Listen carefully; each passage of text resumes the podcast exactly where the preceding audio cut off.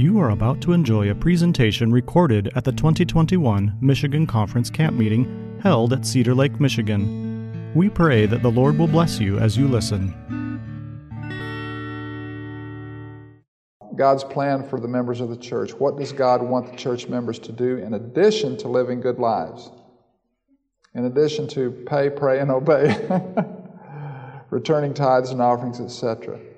Do we, as church members, need to make any changes to our ideas of what the church needs to do for us and what we need to do to help the church in its mission to save lost humanity? Would we be candid enough to admit that it's very easy for us to choose which church we attend or what we do because of some benefit to ourselves? How many of you would admit that maybe even this has been a factor for yourself or your family.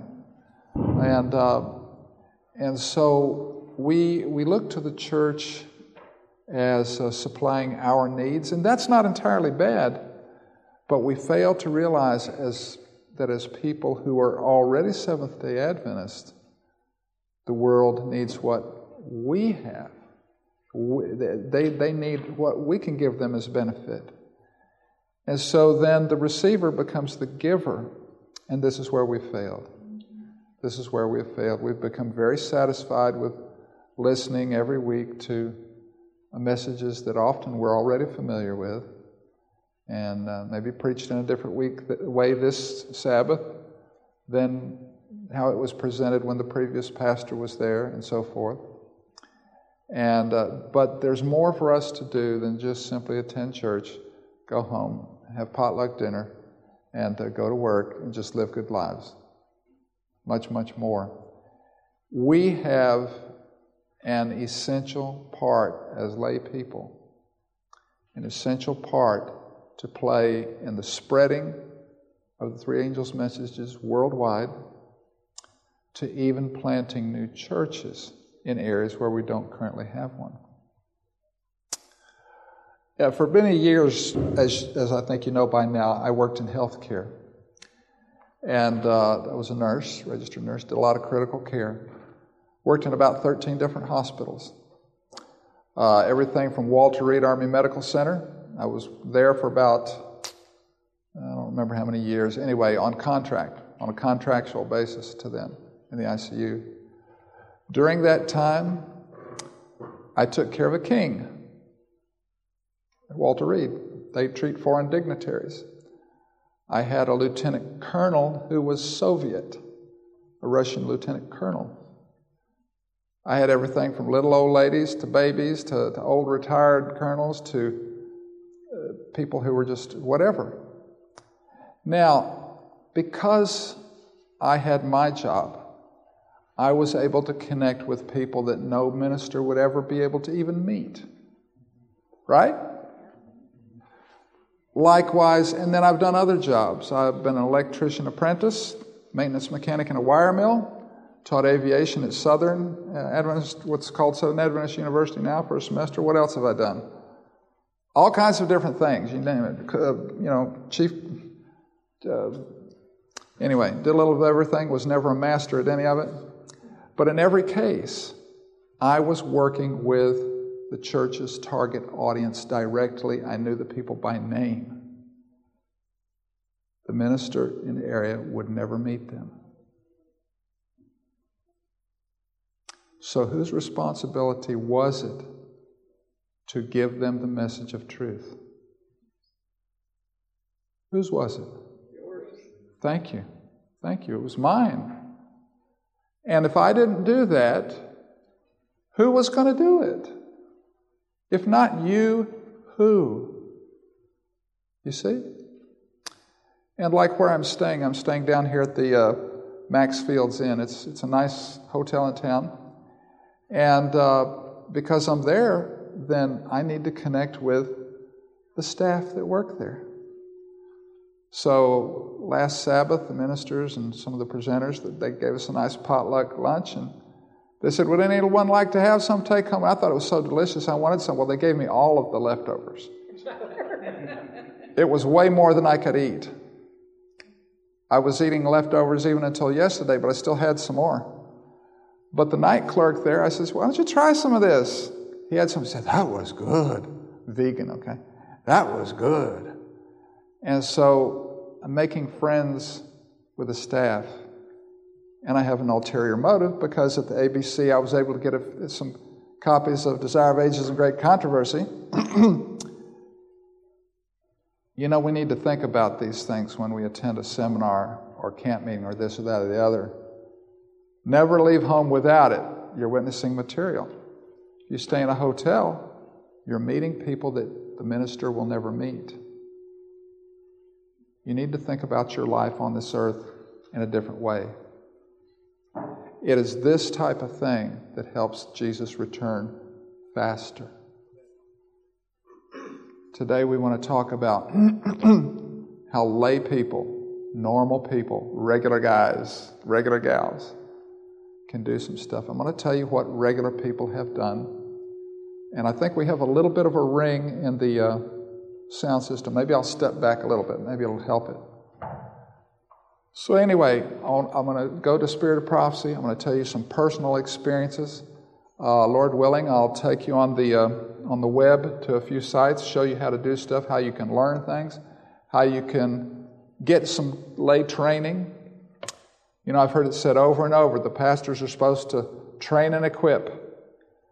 But then after they train you and equip you, do they still need to stay with you the whole time and do what they've taught you how to do?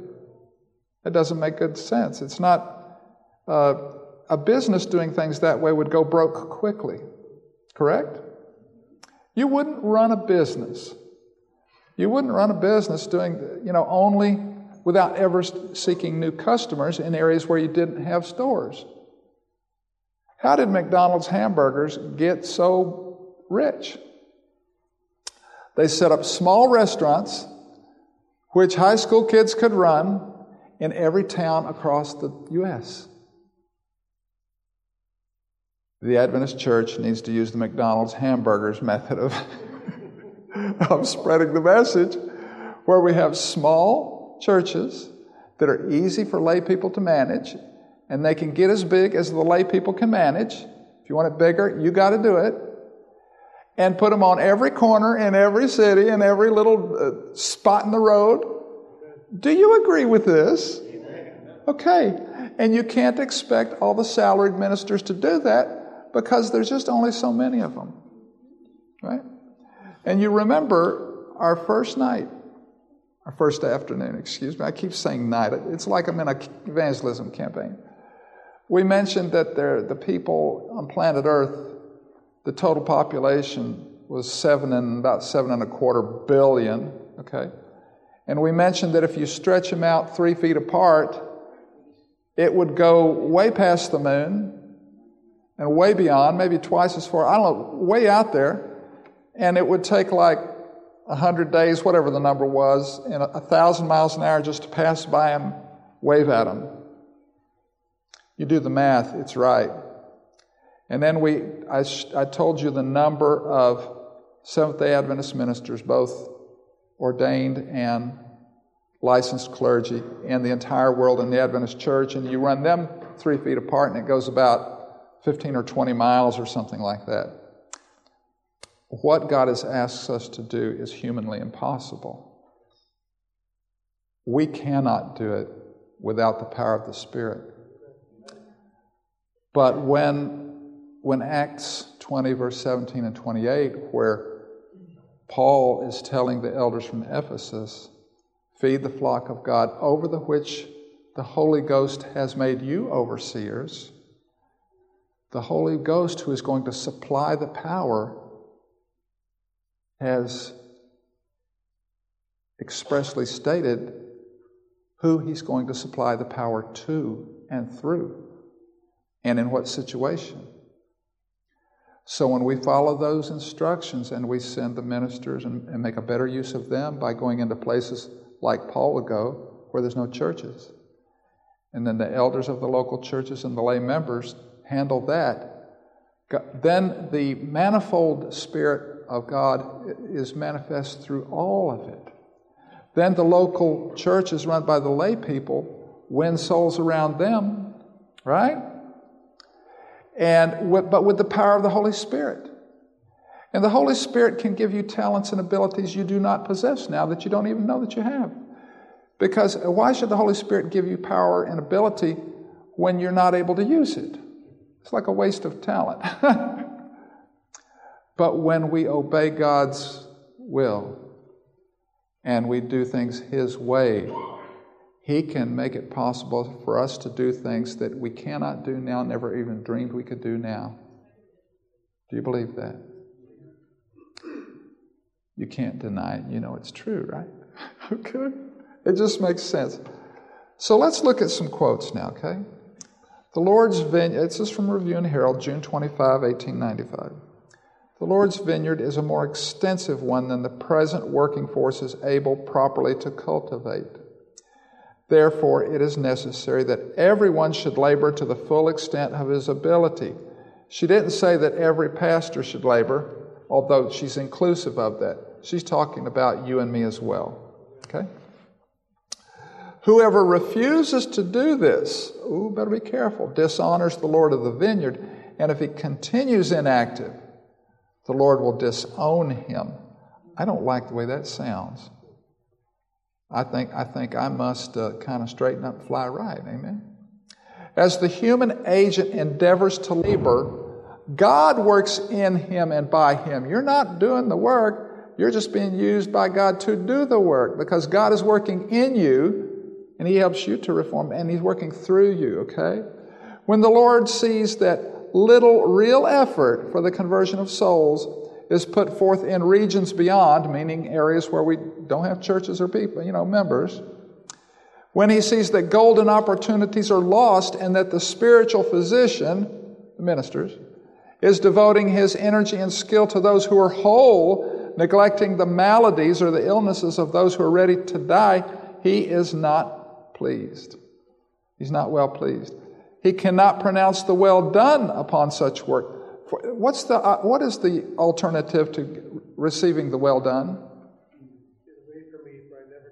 Yeah, depart. Now we're, we're talking serious stuff here. You don't want to receive the alternative to the well done. The Lord is, He's loving and He's kind, but He is strict in some things. Okay? He cannot pronounce the well done upon such work, for it is not hastening, but hindering, hindering the progress of his cause when rapid advancement is most necessary. Time and energy and means are devoted to those who know the truth instead of being used to enlighten the ignorant. Our churches are being tended as though they were sick lambs by those who should be seeking for the lost sheep. If our people, okay, now we're talking about you and me, would minister to other souls who need their help, they would themselves be ministered unto by the chief shepherd. Do you want Jesus as your pastor, or do you want your pastor as your pastor? your pastor is probably wonderful, but just not as good as Jesus, trust me. Okay? We, we have wonderful ministers in this conference. Do you believe that? They are worthy of respect. They're doing good jobs. There's nothing really wrong with them, but they're not, not as good as the chief shepherd. Please understand that. And thousands would be rejoicing in the fold who are now wandering in the desert. Instead of hovering over our people, let every soul go to work to seek and to save the lost. Let every soul labor, not in visiting among our churches but in visiting the dark places of the earth where there are no churches. This is kind of a, a thought, just kind of hit me. What if instead of looking for a church to go to, looking for a place to move to where there's no church, and because of your efforts, one day there will be a church? When I, you remember I told you when I was a kid in Florida, I think I told you, uh, they had something called the Dark County movement. The dark, you know, if the county didn't have a church, it was Dark County and it needed light. And they were trying to encourage families, lay people, to move into those counties. Why not?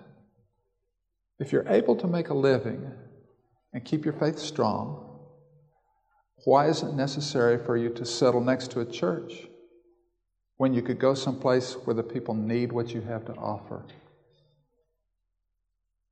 Just a food for thought. You need to, perhaps you need to pray to the Lord and ask Him if that's for you. It might not be for you. I think for some of you it probably would be. Maybe more of you than what I would imagine. In places where the standard of truth has never been lifted, more souls will be converted as a result of the same amount of work than ever before. The Lord Jesus has all power in heaven and earth. He can make it happen. He just wants people who are willing to go along with Him. And I just mentioned the Dark County plan. Now let's talk about Dark counties. You see that building there?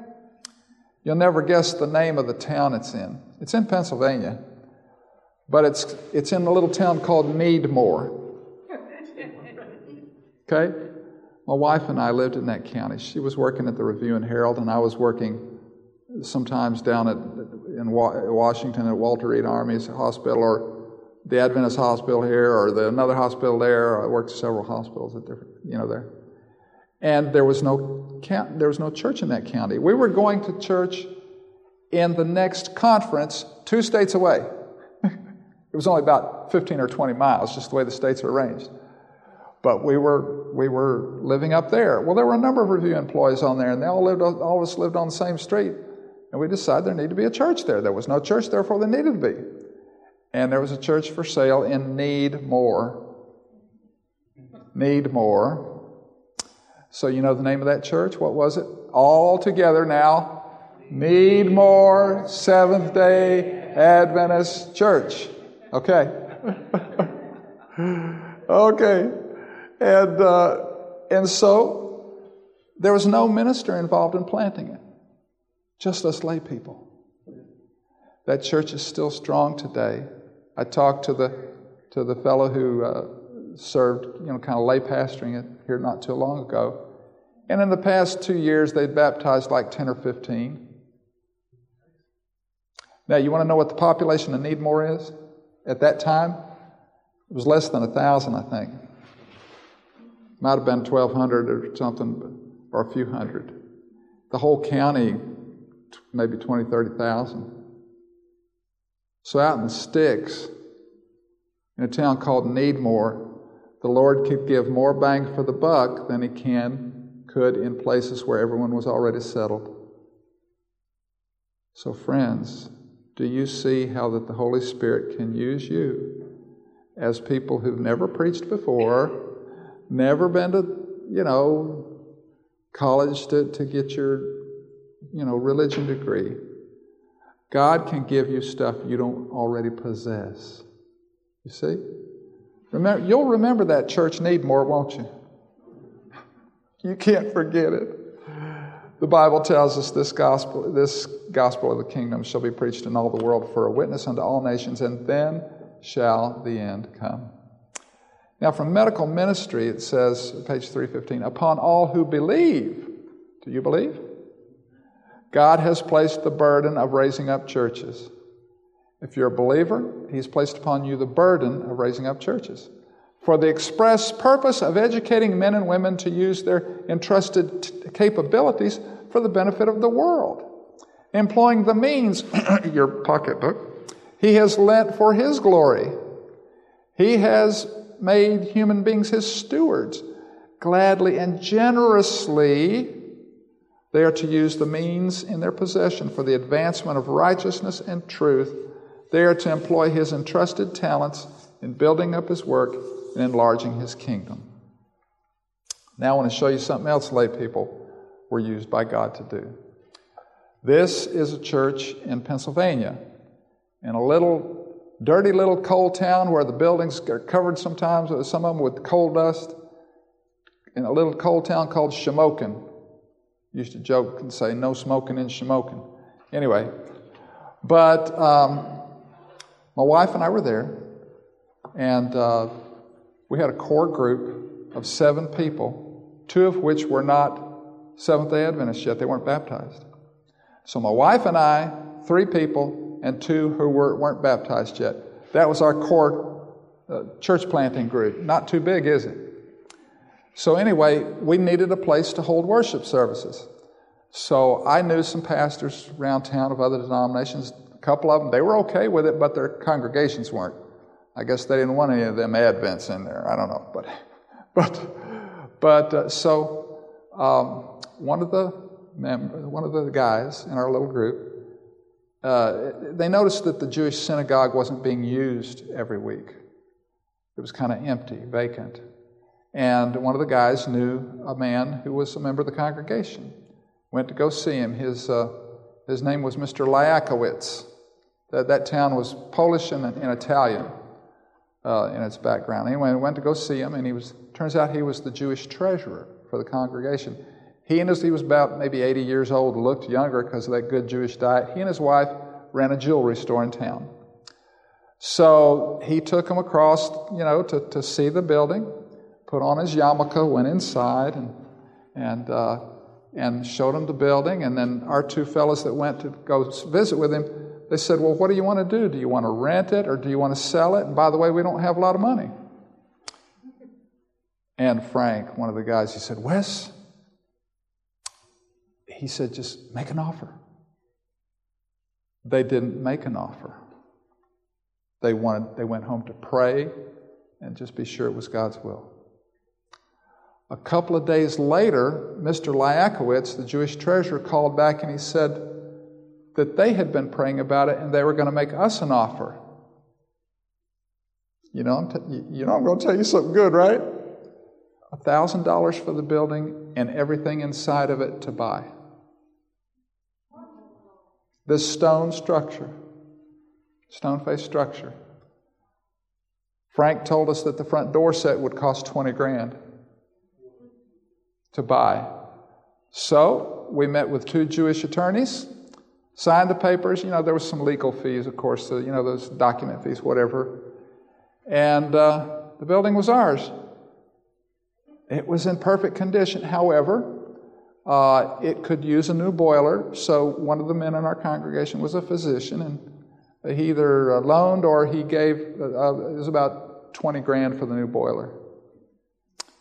And so, uh, you want to see the rest of it? Okay, here you go. That's as you come in the door. It had these two staircases that went upstairs like this, up into a mezzanine level, and then up into the up into the sanctuary. So here you are. They said that door set was worth about twenty grand. Now downstairs, of course, that was the fellowship hall. You got to have potluck in an Adventist church. It's one of the tw- it's 29th fundamental belief. Thou shalt have Okay? And being a Jewish synagogue, it had two stoves. You know, they have to have one for the milk and one for the meat. You didn't know that, but. And of course, this was our first Sabbath at the potluck. The first Sabbath was a high day, as you can well imagine, okay? And there's a little Sabbath school class downstairs. Now we're going up the stairs. Suspense is building now, okay?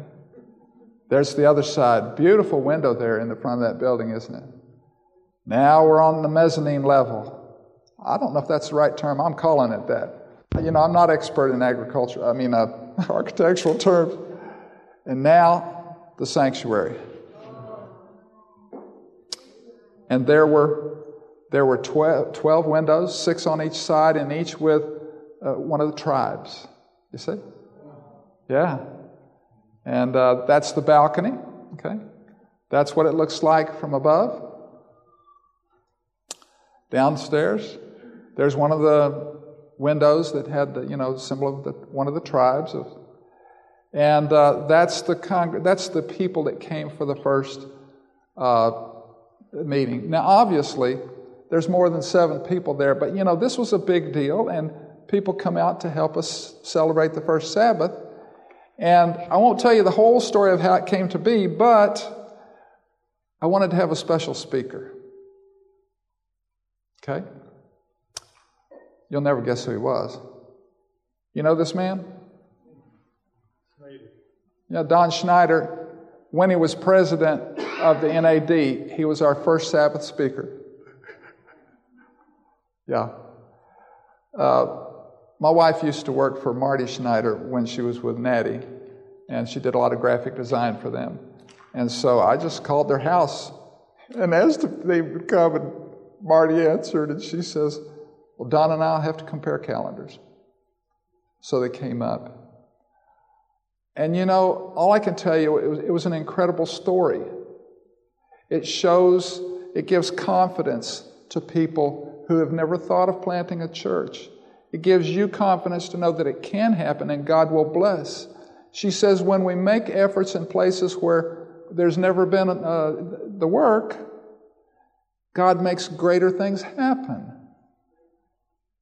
You know? And so, all I know is it was a big event, and it was even bigger that Sabbath, and that was the first Sabbath. And uh, that church uh, continues to, to do well. I uh, spoke with um, the fellow who serves as a lay pastor now, and I think the last year they baptized maybe 10, last year or two. So, uh, and it's just a small church stuck out in a little tiny town where they used to mine coal, a lot of it. And it's a town filled with alcohol. The beer trucks used to take up the traffic as they would deliver to the homes. Sometimes people would have a bar in their homes for the neighborhood. A neighboring town of about 20,000 at one time had 300 bars. So, it, you know, liquor flowed in the street. And, uh, and this is the church, uh, just a moment here, where, just a second here. Okay. If the ministers would get out of the way, if they would go forth into new fields, the members would be obliged to bear responsibilities and their capabilities would increase by use. Uh, we've talked about that before. Now, this is what happened, but this is where, you know, yesterday it was 2.15 and I, I went ahead and told you a little bit of the story of the people that God had used. This is Robbie and his wife and his aunt and their little five year old boy. This is the one that he and his aunt were over at our neighbor's house and they were talking. They were talking Bible topics, you know, and they were talking about the Sadducees. Now, they're, they're, they're, they, were, they were, you know, they were talking, talking about the Pharisees and the Sadducees. And, uh, and I said, I thought, what are they talking about? Is the Bible, I said, what are the Sadducees? Right here, Wes, it, it, they were talking the Bible, but you see, they were Catholic background. They never really read the Bible, and they had Italian background. So when they saw the word Sadducees, they called them the Sadducees. What else would an Italian guy who knows nothing about the Bible call it? And you know, God used that young man to preach. He directed him in the middle of his sermon with the Holy Spirit to change his sermon. And a Lutheran lady who was present that day at potluck told my wife, when Robbie said this, it was as it was meant just for me.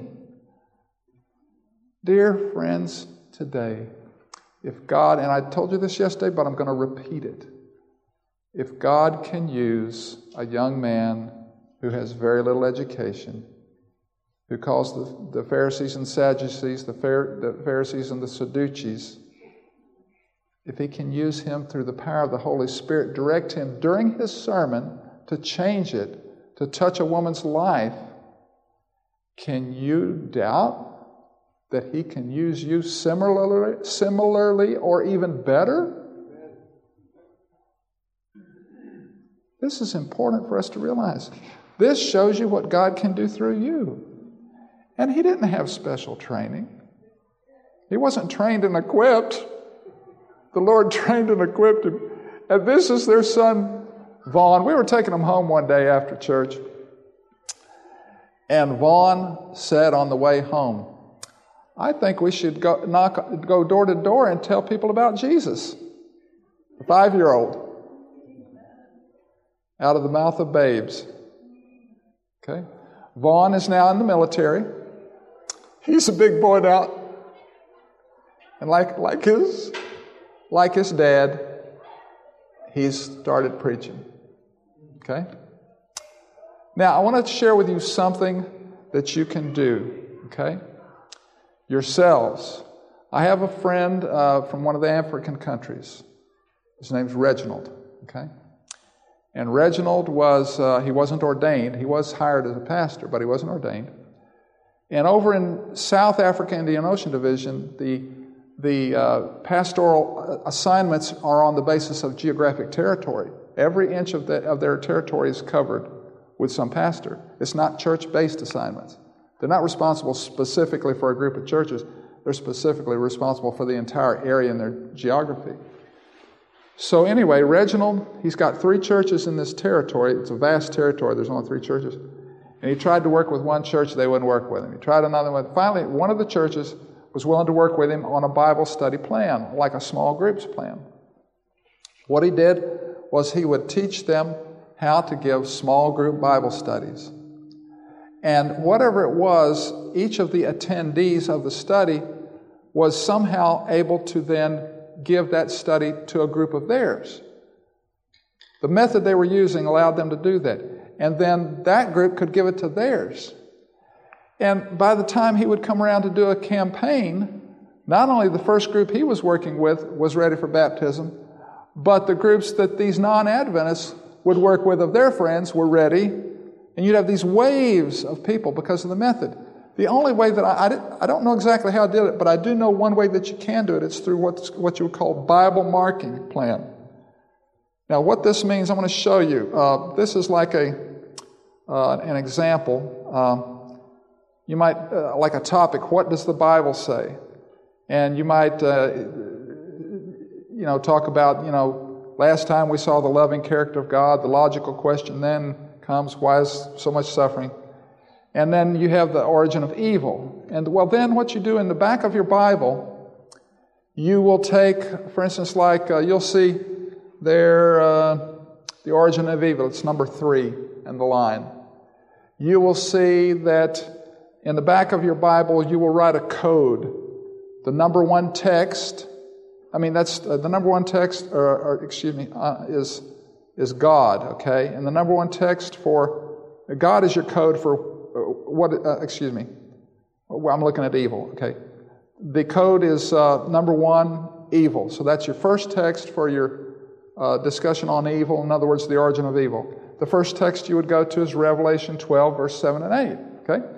Now, when you get to Revelation 12, verse 7 and 8, you write two, evil, here it's two scripture, whatever. And then you write the next text. Then you go to the next text, you write a code for the third text. See, like right here, we've wrote number three.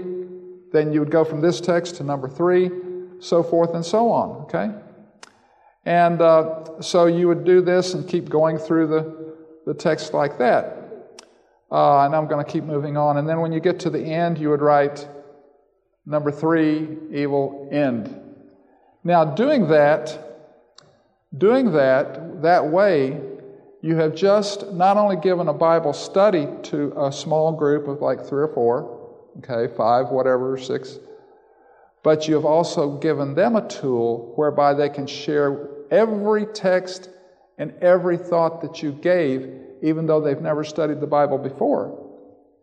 And as they repeat that with their neighbor, their friend, their wife, or anyone else, as long as they're writing it down as they go in their Bible, they can then do the same thing with others. Now, doing things in such a simple way so that people can duplicate what your effort is, can you see how quickly the message of truth can go? And it costs nothing to do that. And not a tremendous amount of training. Now, there are some things you can learn about how to work with people. Now, there is a, uh, a, uh, a, pastor in Australia that I'm acquainted with. He used to be conference president in New North South Wales Conference. That's where Avondale is. They invited me there to do a, a, a camp meeting, a seminar kind of like this in the camp meeting. And uh, he had a Bible marking plan that he developed and worked up and, uh, and it gives instructions on exactly how to do it. It gives you all the text, all the questions, all the everything, and it's downloadable for free. So, what you do, what do you do when you want to find something? Go, go, you go on the web and you Google it, okay? So, what you do is you Google in there, you see up there? Justin Lawman Bible marking. Put that in your Google search, okay? Then you'll see, oh, it's listed. And it says Bible Marking Guide, Lawman, Adventist Book Center, but it's spelled with a C E N T R E, so it's British English. It's the Australian Book and Bible House. But, but, if you scroll down like I have here, you'll notice that there is a PDF of it available for free. The one at the Book and Bible House, he developed a little more, turned it into a book, so he sold it. But this is available for free. You can download it. Just that simple. Now it's in A4 paper format. The, the uh, paper, paper size there is not 8.5 by 11. It's something close to that, but it's a different paper size. So if you try to print it as is, as is you might have some trouble, but you could kind of copy and paste it onto an 8.5 by 11 and then print it. But anyway, this is what it looks like after you download it. And uh, it, there's one of the studies. Uh, I, I, had planned to uh, have that up for you. Let me see if I can pull that whole thing up real quick um, without upsetting the apple cart here. Uh, let's just see. Um,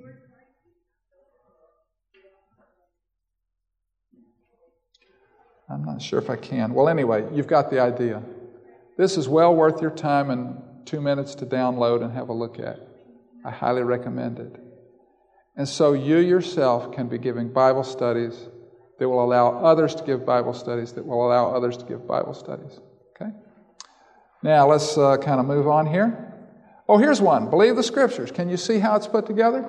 He's got the text on the left there number one, so forth, number two, so forth, and the question you would ask to introduce that, uh, that topic when you go to the text, it's all there for you. No, as the Spanish say, no cuesta nada. It's free. Okay. Now, small group participants can repeat it, uh, the study, uh, immediately. Now, small groups. Any of you ever participated in a small group thing like this? Some of you have. I'm going to tell you what, in our house, it wasn't me that started it first, but my wife, but my daughter and my wife. My daughter led out, and they, they started getting these ladies coming in there, and I think a large percentage of them were non Adventists. And I'd be trying to go to bed and get some sleep, and they'd be out there giggling, having the best time of their life. I'm going to tell you what, it, they like some hens cackling. They were great.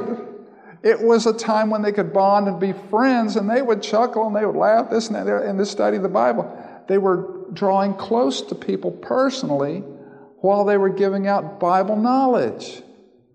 You have to touch people, you have to draw close to them, you have to become their friends. And how many of us even know our neighbors by on a first name basis? You know, you live next door to somebody 20 years and, and, and you feel awkward saying hello or knocking on their door. Unfortunately, this is too common, this type of thing. Uh, you may not, that may not apply to you, but you know exactly what I'm talking about. Yeah. Now, if, if we were in Central America, it wouldn't happen. They're a different culture. You know, they, they, they're, they're really open and friendly with everybody. Up here, we're more reserved. Some countries are more reserved from that. You go to your German cultures, my goodness, they're very reserved. We live in a German community. It's German and Catholic. I don't know which they're more of, but uh, but the town is pristine. It's clean. It's you know it's spotless. That's a German culture, and they're very much on time. If you're one minute late, you are late, and you might be reminded of it later. And uh, safe. But even in that German community, the ladies can get together and just giggle and have a good time. And so we guys, we finally started one. And, and best thing ever, best thing ever. A fella just, oh, down the road, I go walking and I used to see him at the gym, had no clue that he was spiritually minded. There was a lady that I knew that went down to the gym and I asked her, she says, I'm not interested, but John is. Oh. So they used to be boyfriend and girlfriend. So that's how she knew. So I talked to John and he is searching. He is searching. So I started him on Amazing Facts lessons, okay? You know, and then he starts coming to our group. He's almost through with those lessons, and he is soaking up what he's learning in our little group. We're studying not necessarily topics, but we're going through a book of the Bible. Sometimes we get two verses before we quit our study in 45 minutes or, or to an hour. You know, it's because here a little, there a little, everyone bringing out something. Get a few verses and so I, I, I, encourage you to do this type of thing. Uh, is it natural for some people? No, but after you start giggling, ladies, it's okay. now, I want to tell you something about local leadership, okay? It is impossible for us to finish God's work, right? Without His help. And when we obey, uh, then He pours out His Spirit upon us. And we only have so many salaried pastors. The number's rather few compared to the population of the earth. And as many churches are being planted, lay people will be involved in much of it, they're spread thinner, aren't they? Right? And then under the power of the Holy Spirit, then we get explosive, explosive growth. And it won't even be possible for the pastors even get around to baptize everybody. There was a time in Russia when uh, they had 200 pastors and 198 of them were in jail. I was told that when I was over there. And one fellow still remembers the day that his father was taken off to prison and they never saw him again. But God's church does not fall with the absence of pastors, it continues on. But I'm going to tell you something about the Adventist church and how it works you need to understand that we in our own church have already set up ways that empowers elders as needed. Okay? Everything in the Adventist church is, is as far as leadership, is, but it, it has to do with being an elder. There's two kinds of elders. Remember, how many of you remember the day when you called your minister elder? Okay, some of us are an age where that's common. And now they call him pastor. Well, but the proper title in North America is elder. You've never heard the term pastor of the gospel, have you? You've heard the term minister of the gospel, but not pastor of the gospel. Okay, I'm going all over the place here. But there's two kinds of elders. There's ones that are ordained by the church, by the conference, and they have authority worldwide. They can be appointed to go take care of this, whether there's a church or not and to any church they can minister, period. They have that kind of range of, of abilities. Then there is the local elder of the church.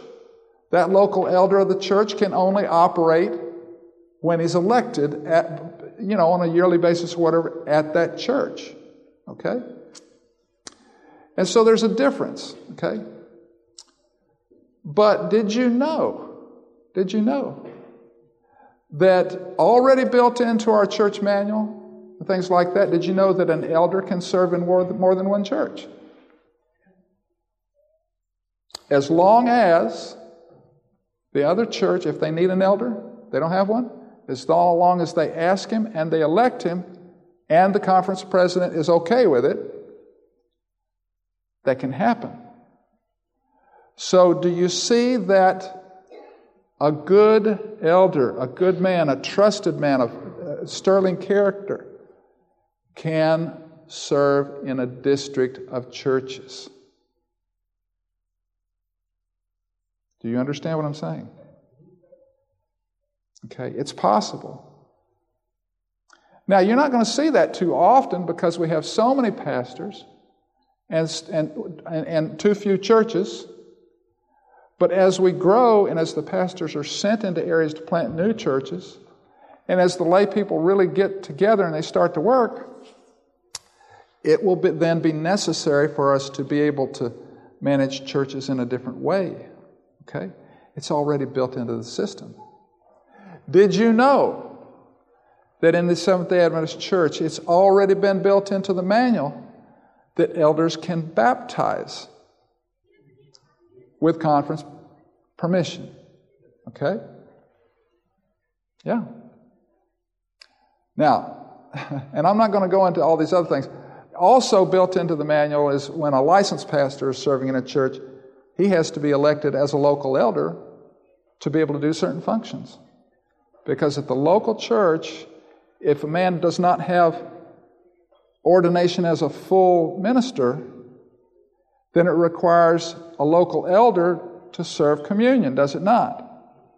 So if this man who's not ordained that way, but he's serving as a, a licensed pastor, but he's not ordained yet, he has to, in order to do those things, he has to be elected as an elder. When I got into ministry, my father in law told me, he said, First thing you need to do is you need to get all your churches to elect you as an elder. And there's reasons for that. They're all good reasons, okay? But remember this you don't need to take that away today. But just know that in our church manual, God, in His wisdom, has guided the decisions of the General Conference in producing these things so that when we grow and the need is there, the church will not fall apart if there's not enough ministers taking care of the churches. The church will blossom. God loves His church and He will not leave it without care. He wants us to cooperate and obey. Okay? The biggest thing you need to learn is say, Yes, Lord, I'll obey.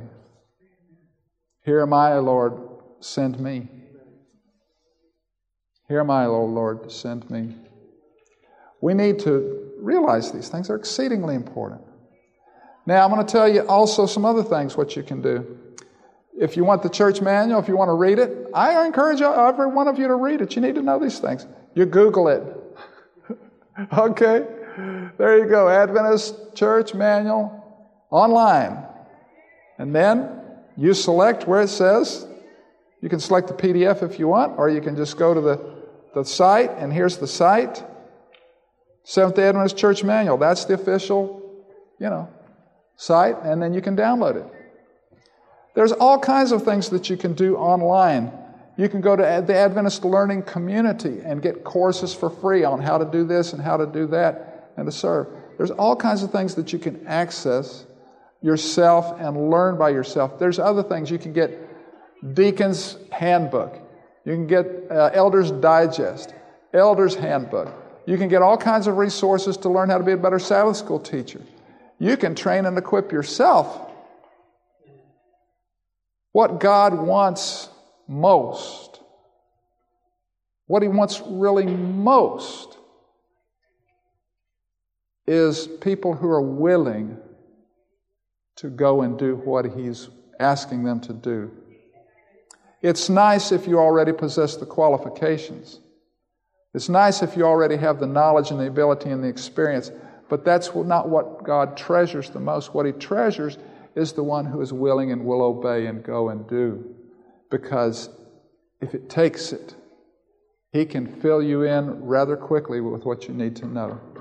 But the person with all the qualifications but is doubting and not willing, you can't get the same thing. God wants a willing heart. So, my question to you today is Do you have a willing heart? Do you have a willing heart? How many of you would say, Pray for me? I need to have a willing heart. I believe, help thou my unbelief. Right? It's a battle for your heart, isn't it? And the devil doesn't want us to do these things. He really doesn't. Now, we've been here for, this is our third day, isn't it? Okay. And please understand, I don't have all the answers. I don't even know if I even know a few of them. But I'll let you ask a question or two, and, uh, and don't be surprised if I tell you I don't know, but I'm willing to try with God's help. Do you have any questions or comments about stuff that we've covered thus far? Or, or first of all, has everything been pretty clear thus far? Okay. Do you have any thoughts or questions uh, that? Yes, ma'am. If you go into a community that you've not, you move into a, say, a dark area. Okay. What is your first goal? Are you looking to establish and gather church building so that you have an identity? What is your should be your first goal to Oh, that's a good question. The question was I'll repeat it for the benefit of the, of the taping. When you first go into an unentered area, an unentered community, what should be your first goal? Should it be to get a building so that you have a visible presence? I would say that should not be your first goal. That, that's something that you need as soon as you're able. That should not be your first goal. Your first goal is to connect with the people. Let them know you have their best interests. You know, you can meet, you can see people, meet people off the cuff in Walmart at the grocery aisle. You know, when I go through the grocery store, I'll see a mom with, with a little, little child say, Oh, that's cute little, how old is he? You know, and you start that way and, and you say, you know, you know how to make them live real long? Just have them eat more like Adam and Eve ate, less out of the barnyard and more out of the garden. And they'll chuckle. They say, that's right, you know and you begin to warm up, you know, and, it, and one thing leads to the next, and then you pray for them right in the aisle, you know, aisle 1A where this is, and then you go your way. What you do is every, the first thing you do every day is you say, Lord, make the divine connections for me today. Let it be that by the end of this day, one or more persons and or one or more entities, could be the city government, whatever, is somehow better off, somehow healthier, safer, more in harmony with your will, learning more of you and your ways and truth and godliness and becoming missionaries with us, okay? Because I'm on this earth, let not one day go wasted. Do you think that God is not going to answer that prayer? I've been praying that way literally every day for a number of years now. Not one day can I remember that God did not answer that prayer. When I look back through the day, I can see, oh, oh. I live in a very, uh, our church is in the regional conference, even though we're a white church. Long story there, don't, I won't answer all the things, but God does whatever He has to do to get the job done. But here we are, we're down in this German white Catholic community, and I'm going to Walmart, and I see a, uh, an African man coming up. Not African American, an African man. I know he's African, I can tell by looking. He's from He's from Kenya. Okay? Habari nzuri sana. You're from Kenya. Kenyans look alike, don't they? Okay? Anyway, so I see him come out of the store and I say, Where are you from? And he's got these children, his wife's with him, the three little children. And, and you know, where we are in that part of Indiana, you know, to see a, a person of color from another country, a foreigner, is an unusual experience. So I talked to him. You know, I got to welcome him to town or something. And come to find out where he's from, he's from the very town where I preached a campaign a number of years ago. He's not Adventist, he's Baptist. But I say, Well, do you know Andrew Maritim? I know him. Do you know Christopher Massoy? President of one of the conferences. I know him. Do you know Paul Kitur, he was a Bible work for, for me over in the, one of the campaigns. I know him. Have you ever been out to uh, Maxwell Academy? Yes, I have been there.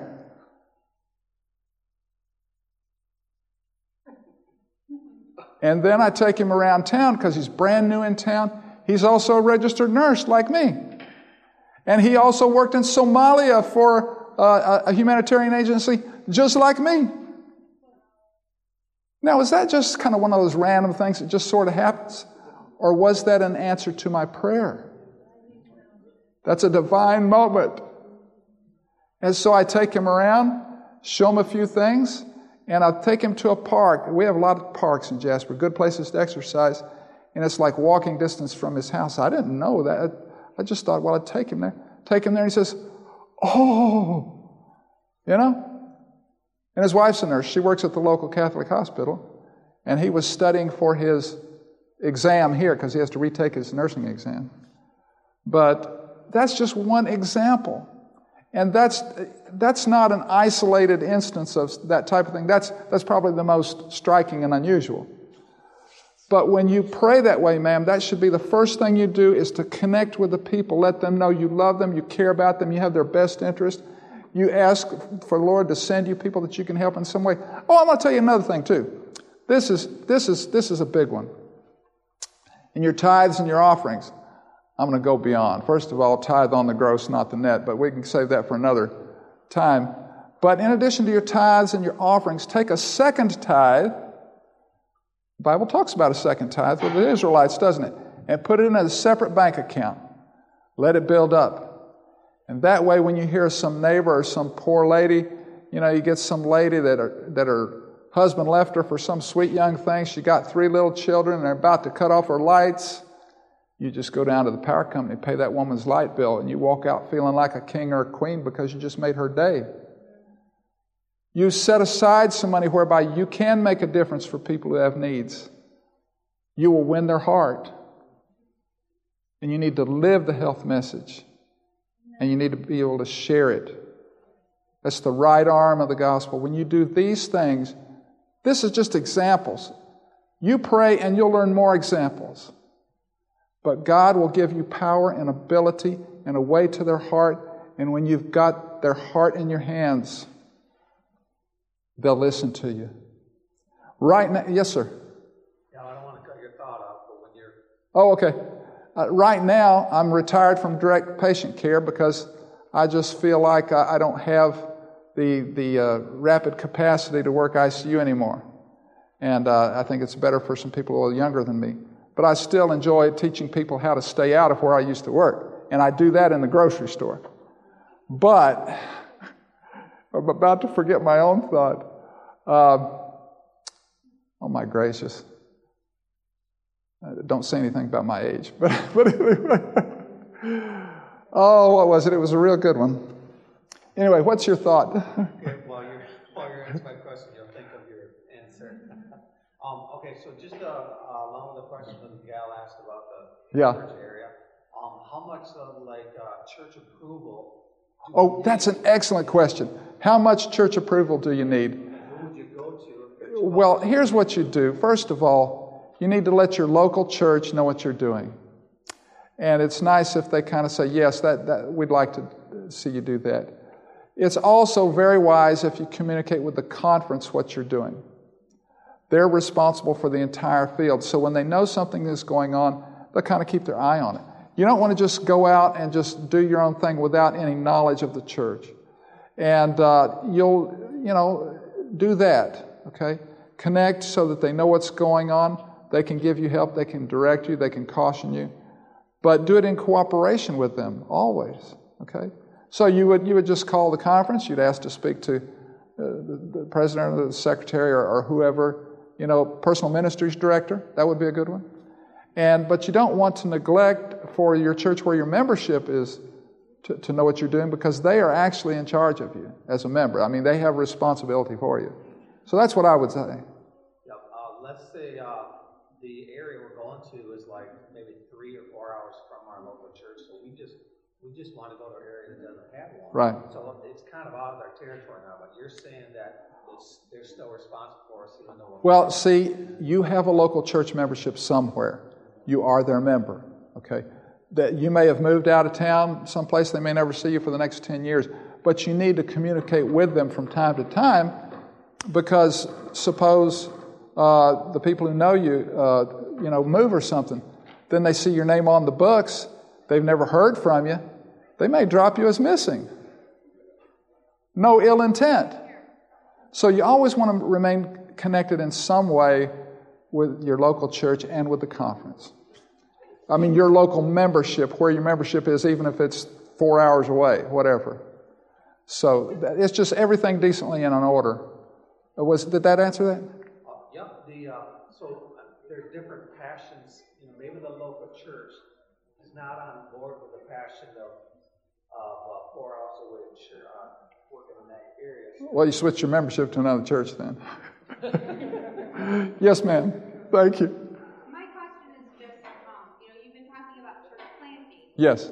What would you do differently or the same if you were trying to build up a dwindling church? Oh, okay. Well, and you know, there's a lot of that. Okay, first thing you need to do is get your official membership list from the conference, and you need to, uh, with your elders, your pastor, whatever, visit every person on that list. You'll find people that have been on the books for 25 years, no one's ever visited them. They're not even Adventists anymore, but you might be able to reclaim them. When God sees that you're responsible with the sheep that He has already given you, even though you may not have been responsible as a group in the last 25 years, then He sees He can entrust you with more souls. First thing you do, you're still responsible for them. They're your members, even though you haven't seen them in forever. Or you may have never seen them ever because they may have come on board before you became a member, but that's the first thing you do. We're at 314 and I don't want to run over like I did yesterday. So I don't want to cut off any questions, but I must respect the fact that more are going to come.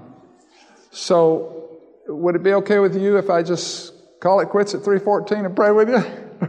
Let's do that. Father in heaven, thank you that we could be together today. Thank you for what you've taught us. Thank you for everything you've done for us.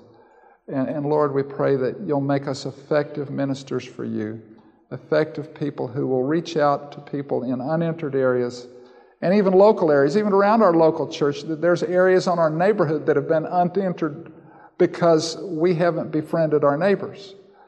Yes, Lord, make us effective in that. May we win many souls. May we hasten Jesus' coming. In Jesus' name I ask. Amen. To listen to more of these presentations, you may visit the audio archives at misda.org/audio 2021 or search for Michigan Conference Camp Meeting wherever you get your podcast.